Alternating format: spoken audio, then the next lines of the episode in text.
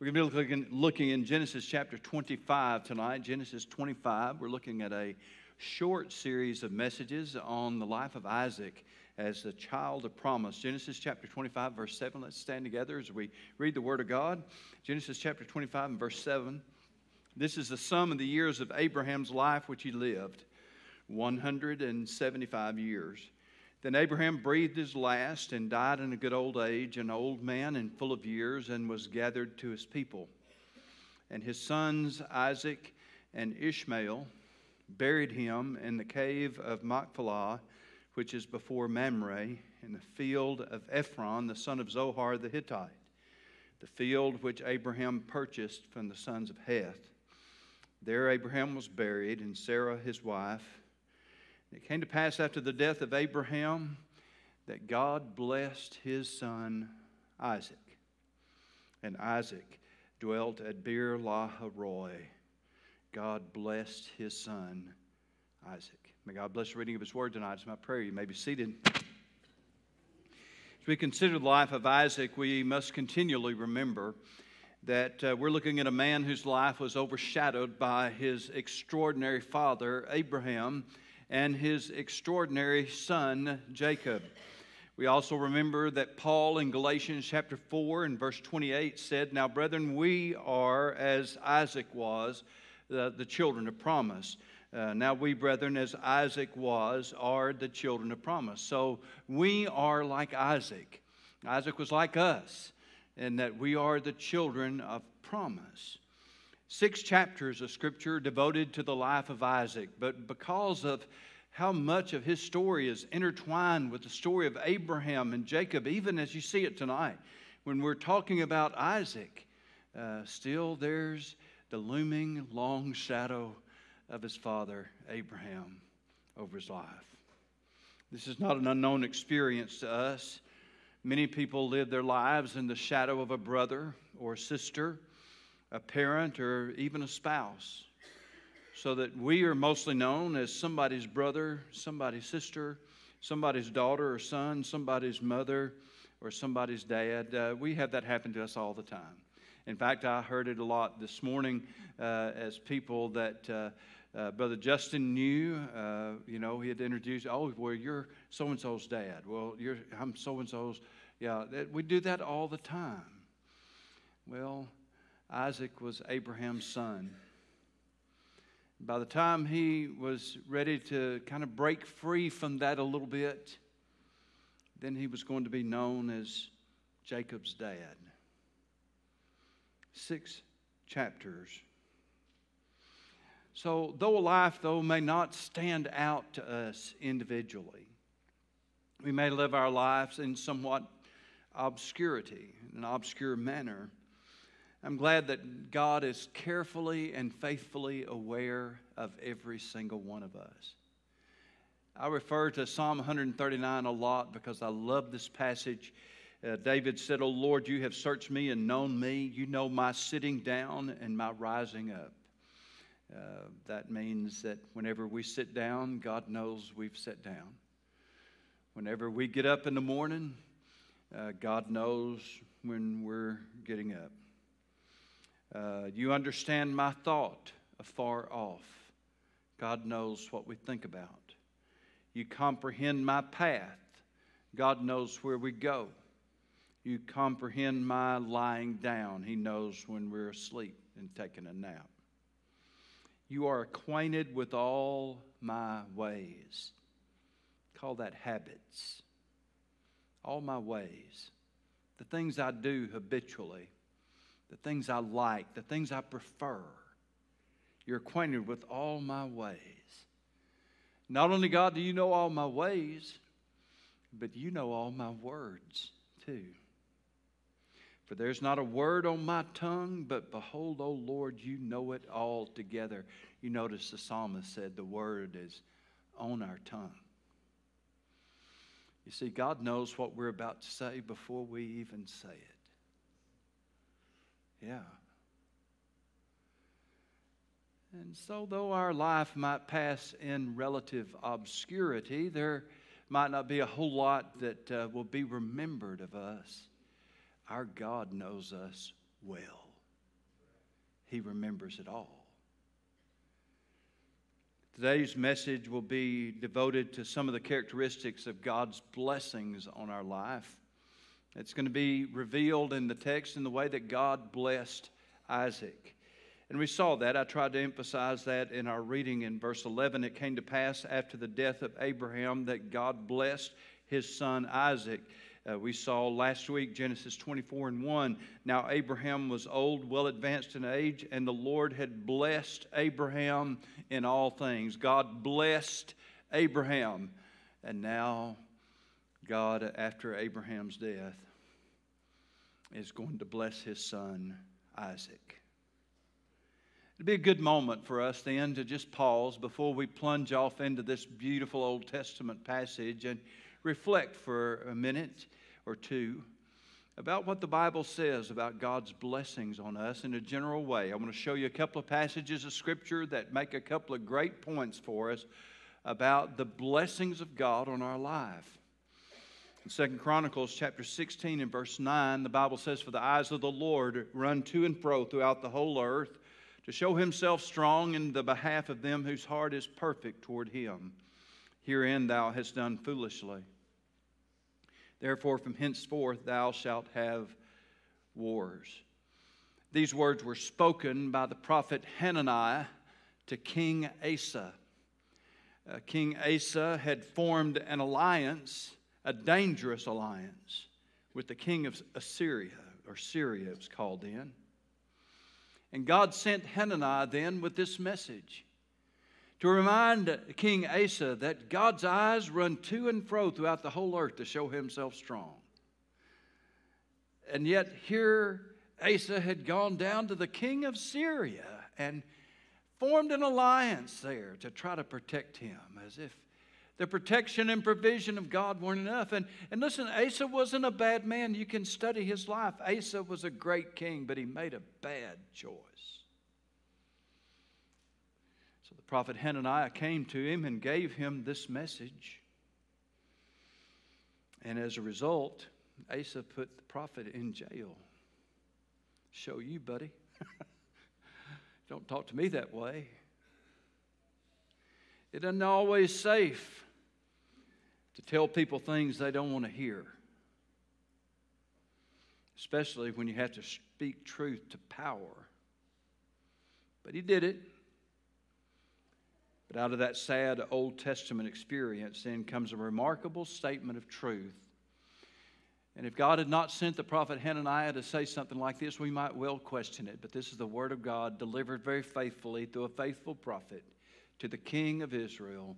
The eyes of the Lord run to and fro throughout the whole earth to show himself strong in the behalf of those whose heart is perfect to him. The more modern translation render that loyal rather than perfect, and that's probably the sense. You see, God knew when Asa turned his heart away from him. God knew when Asa began to seek his own way instead of seeking God's way. God knew. His heart was no longer loyal to him, perfect to God. And yet God reminds him, I'm looking high and low, everywhere, everywhere, all over the earth so that I can show myself strong in behalf of that person whose heart is loyal to me, that person who trusts in Him. You know what that tells us? That tells us that God wants to bless us more than we want to be blessed. As much as we long for the blessings of God, God longs to bless us. The big question, you see, about the blessings of God is not, does God want to bless us? He does. The big question is, are we blessable? Are we blessable? Are we relying on God, trusting God, seeking God, following God, or have we turned aside on our own way? And you know what? A lot of times our problem is just like Asa. They stop listening to God's word. When we do that, it, our, our hearts are no longer loyal to God, and we find something else to listen to. Somebody else in, someone else's voice begins to fill our mind, someone else's thoughts besides God's thoughts or God's voice. Now, God longs to bless us. Are we blessable? Second great passage I'll mention just quickly uh, about the blessings of God, uh, reminding us of how essential they are to us. This is in James chapter 1 and verse 17. Every good gift and every perfect gift is from above. Cometh down from the Father of lights, with whom is no variable variableness, neither shadow of turning. We look at things in our life all the time and say, This is good. We might say, This is just perfect. Or we might even use that classic line it just doesn't get any better than this. Whenever we feel that feeling, it's a time for us to say, Thank you, God, for your blessings on me. All the good things in life come to us from God, all of them. Every good gift and every perfect gift is from above that is the blessing of God on our life. And we need that. We need God's blessings uh, on our work, we need God's blessings on our business. If you're going to school, students, you need God's blessing on your educational process. If you're starting a business or running a business, you need God's blessings on that. You need God's blessings on your marriage. You need God's blessings on your kids. We need the blessings of God. And on a very deep level, we understand that. So when we look at a passage like this in the Old Testament, and it's not like we had to read all the way to the book of Revelation to find it. We're in the Old Testament, first book, book of Genesis, and God's already told us God blessed Abraham. Now we're going to learn God blessed his son Isaac. It's a great time to remind ourselves that even though a man like Abraham dies, no matter how great you are, sooner or later, we're either going to go out with a shout or we're going to die. And a great man, Abraham, died. But it's interesting that in the same passage that God signed, wrote the epitaph of Abraham, God reminded us just because Abraham's dead doesn't mean my blessings have stopped. How about it tonight? How many of us right now would sit down and say, I'll take that, God? I'll take that promise that after I die, the same blessings that you brought on me, you're going to bring to my kids. Would you take that promise tonight? God, I want, because you see, as much as we want those blessings and as much as we need them, we want them for our kids even more. What a great passage this is. Abraham died, he was blessed all of his life. And now God's blessings are on Isaac. When you read this, and you might very well read it, you'll learn very quickly that the storyline is not in chronological order. Uh, the death of Abraham is actually given to us before the birth of Jacob and Esau. Uh, but in fact, Jacob and Esau were born 15 years before Abraham died. Uh, you'll see that uh, uh, Isaac and Ishmael for example, as you go on in the, in the text, you'll see Isaac and Ishmael buried their father. And yet the death of Ishmael, too, is recorded for us in uh, somewhat not in chronological order. It's just a, a, brief point, doesn't mean a whole lot. It just in your own study and reading through Scripture, you might find uh, that they were more concerned about recording the events than they were about the timeline. So that was just one of the things, one of the characteristics that we see in Scripture. So, with these two thoughts then about God's blessings, let's turn our attention tonight to how those blessings showed up on Isaac's life. First thing, God blessed his marriage. God blessed his marriage. Verse 20 Isaac was 40 years old when he took Rebekah as wife, the daughter of Bethuel the Syrian of Padan Aram, the sister of Laban the Syrian. Now Isaac pleaded with the Lord for his wife because she was barren, and the Lord granted his plea, and Rebekah, his wife, conceived. So, here is a remarkable contrast that the Holy Spirit highlights for us about Rebekah and pointing out her birth. her birth. You see, Isaac's birth was a miraculous birth. He was uh, the heir of a most amazing and remarkable family of believers. But Rebekah was born in a family of which only one person in her entire family ever rose to prominence, and that was her brother Laban, and he was an unmitigated scoundrel, Laban. But he did at least rise to prominence. Rebekah, you see, had made a remarkable leap of faith and had freely chosen to be wed to Isaac. She would rise up then far above her background in paganism to experience God's remarkable blessings on her life.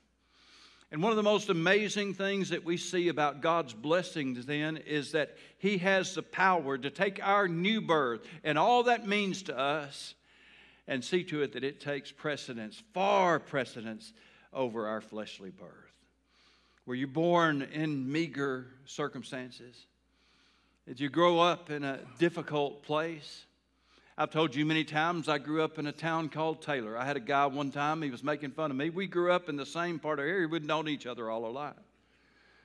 And uh, he was, he was kind of giving me a hard time because I was from Taylor. I said, Man, you're from Shongaloo. You'd have to be from down there to even know where Shongaloo is or Taylor. Look it up. It's on the map, I promise you. So, what if I was raised up in Taylor? So, what if he grew up in Sean? What does that have to do with anything?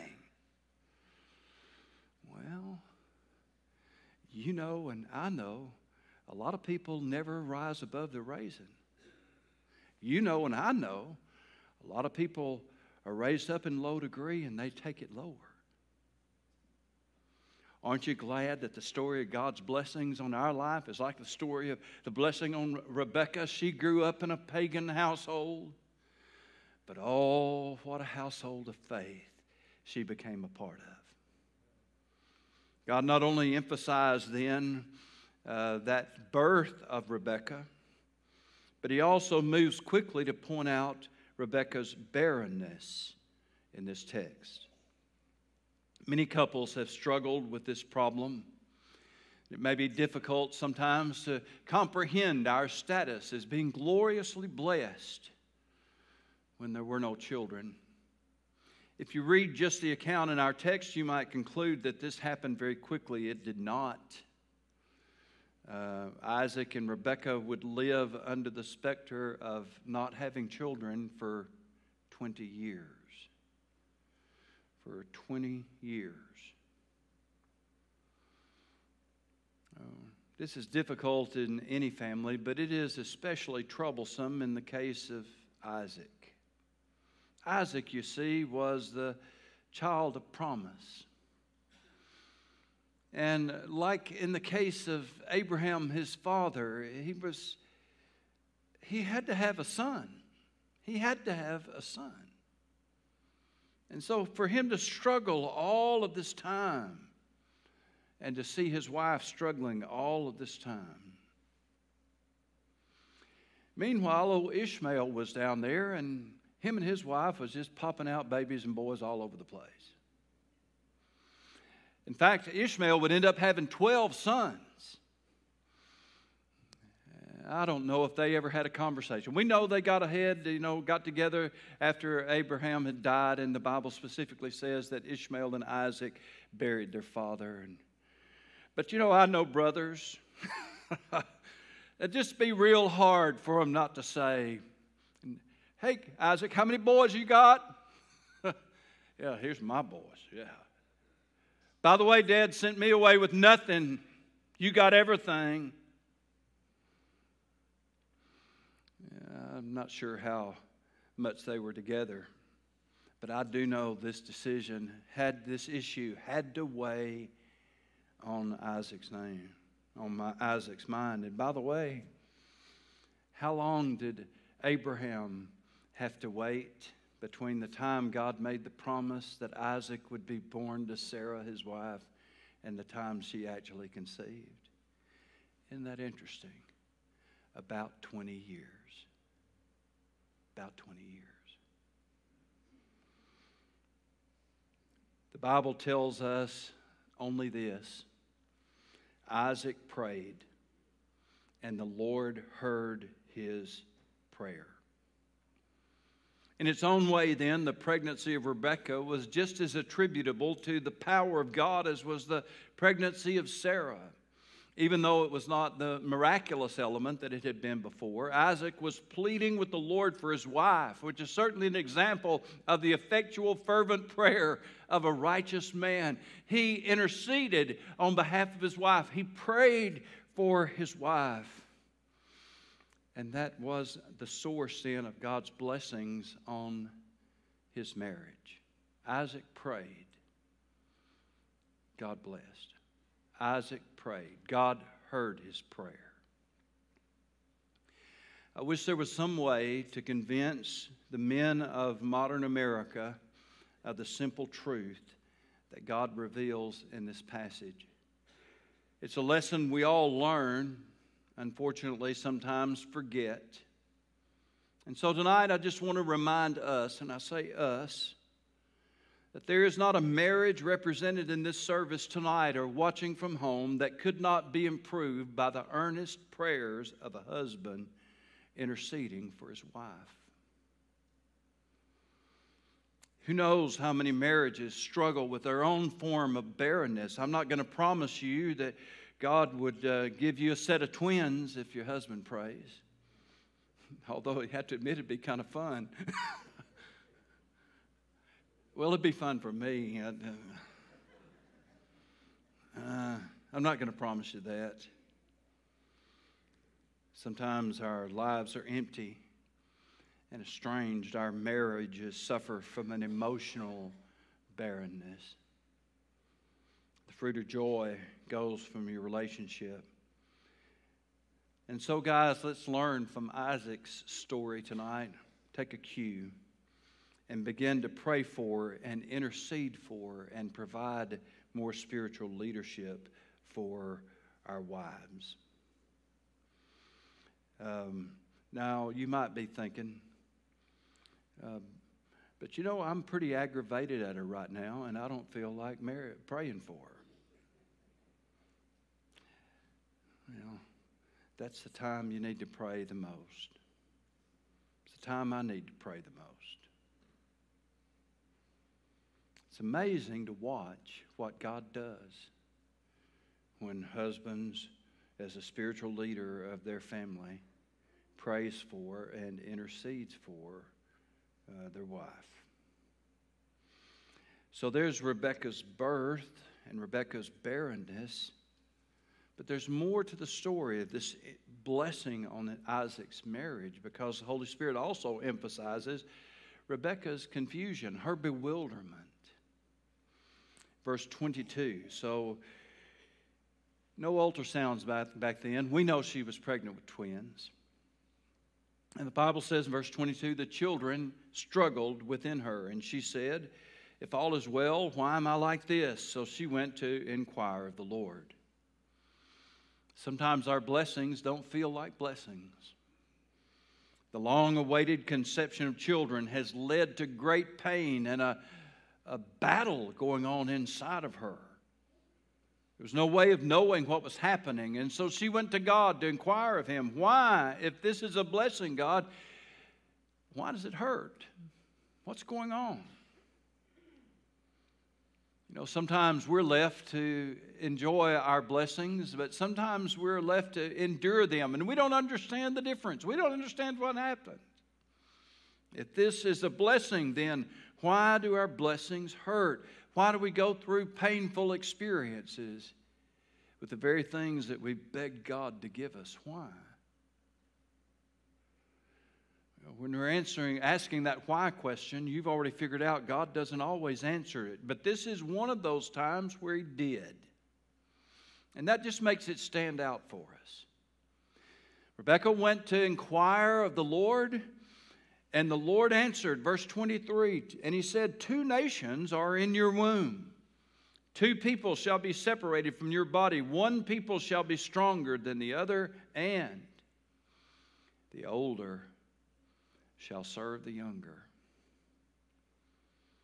So when her days were fulfilled for her to give birth, indeed there were twins in her womb, and the first came out red. He was like a hairy garment all over, and they called his name Esau. What does Esau mean? Red, yeah. Afterward, his brother came out, and his hand took hold of Esau's heel. So his name was called Jacob. What does Jacob mean? Heel catcher.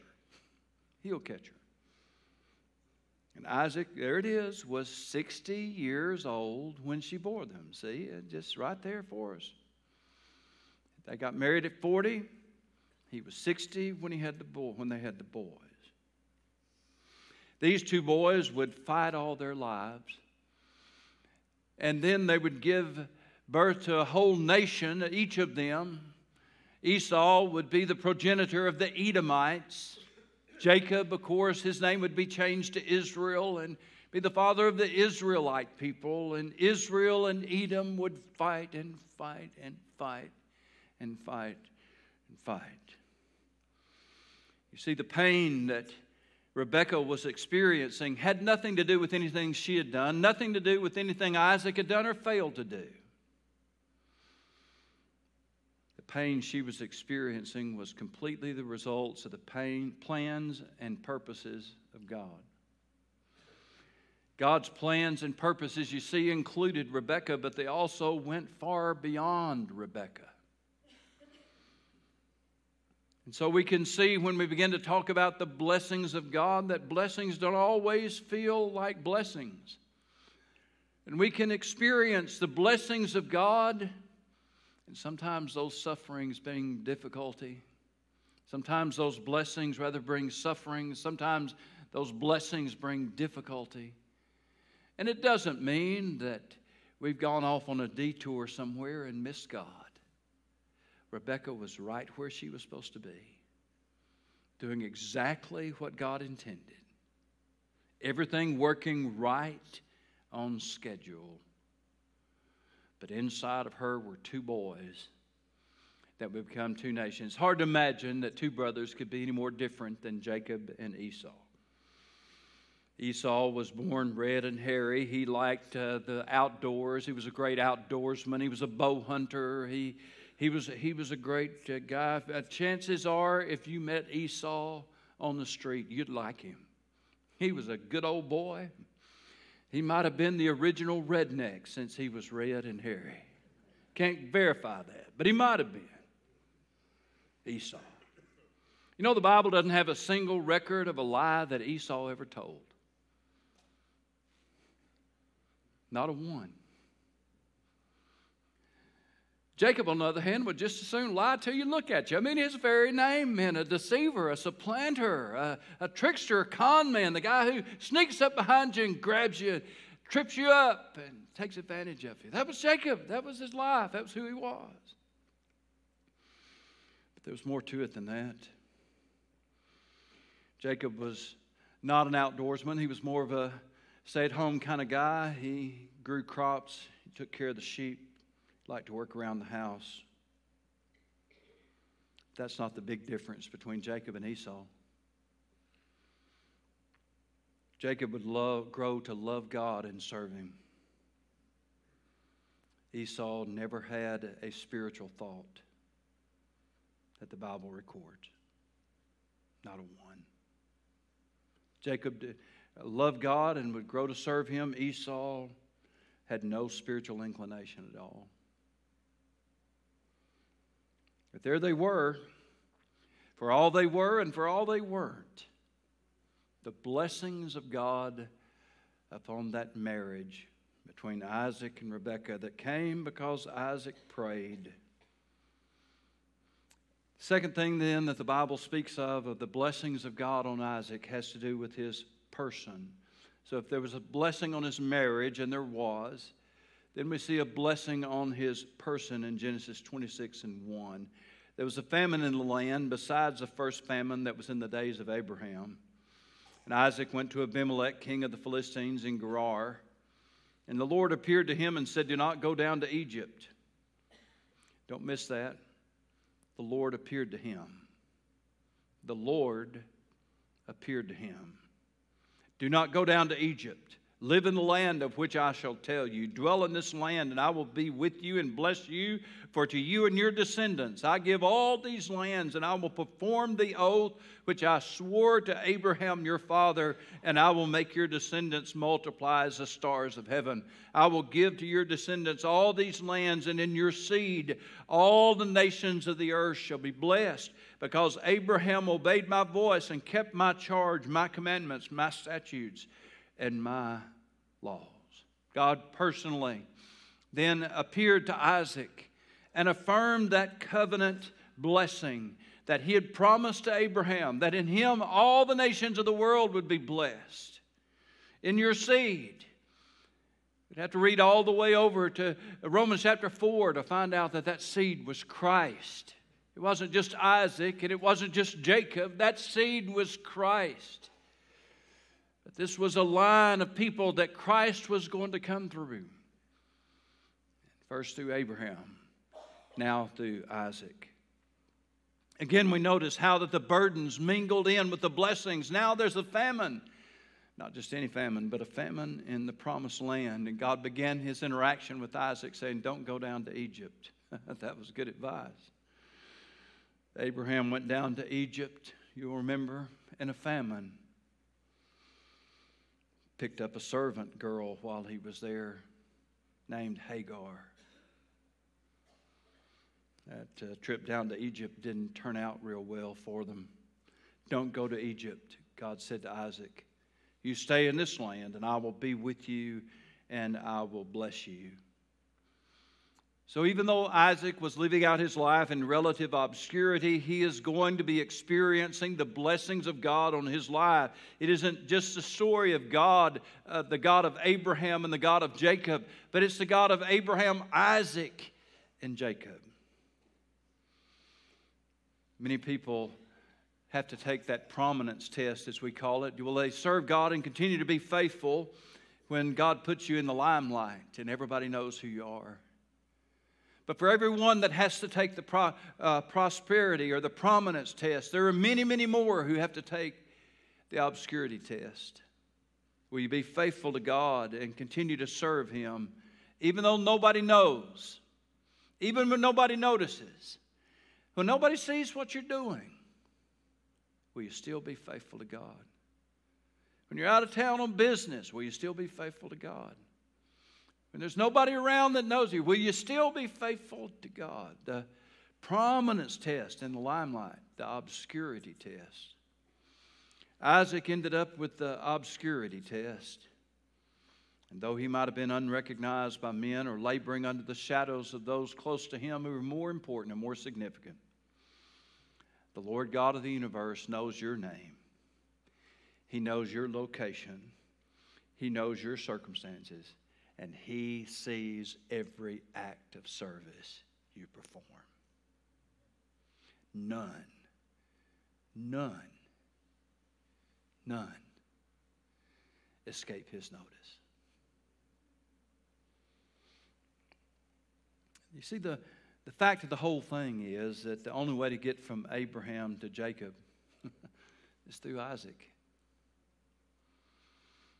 And to put that in an even bigger context, the only way to get from Abraham to Jesus, and God said, In thy seed, and that seed was Christ, the only way to get from Abraham to Jesus was through Isaac. And that meant that Isaac and Rebekah had a critical role to play in this overwhelming purpose of God called redemption. You say, what was God doing? He's just saving the world, that's all. just saving the world. And here was Rebekah and Isaac with their own part to play in a much, much, much bigger plan and purpose. Because God was out to save the world. God was out to redeem mankind from the curse of sin. And yes, God certainly knew them and knew their part. He knew where they were and what they were doing, but His plans were far bigger than them individually. I want to say to all you young people here tonight God knows where you are, every one of you, knows what you're going through. God has a plan. We say it all the time God has a plan in your life, and He does. But you know what? Uh, God's plan is, for the most part, going to be all wrapped up in this redemptive purpose that He has in Christ Jesus. And it includes you, but it's bigger than you. Do you understand that? Can you see that and how He worked through Isaac? The only way that you were going to get from Abraham to Jesus was through Isaac and Rebekah. That was the only way that story was going to play out. They had a critical role. Yes, they sure did.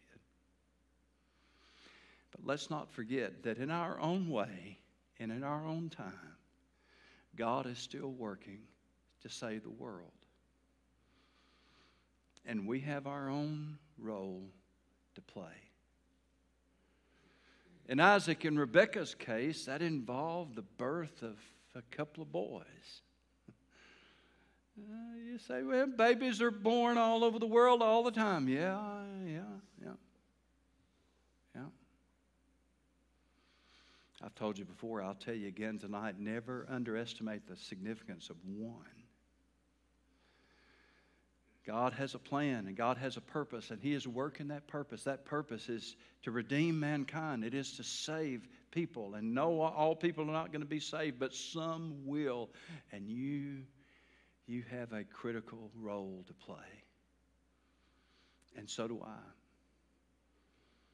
Thankful tonight for Isaac and Rebekah's faithfulness and the, the, the faithfulness they demonstrated here. Shown in this text. Yes, they waited. Yes, he prayed.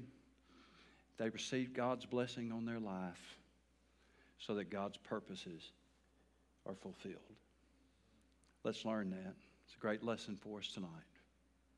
Maybe tonight you have a decision you need to make in response to this, or maybe God's just working on you to let you know there's something that needs to happen in your life.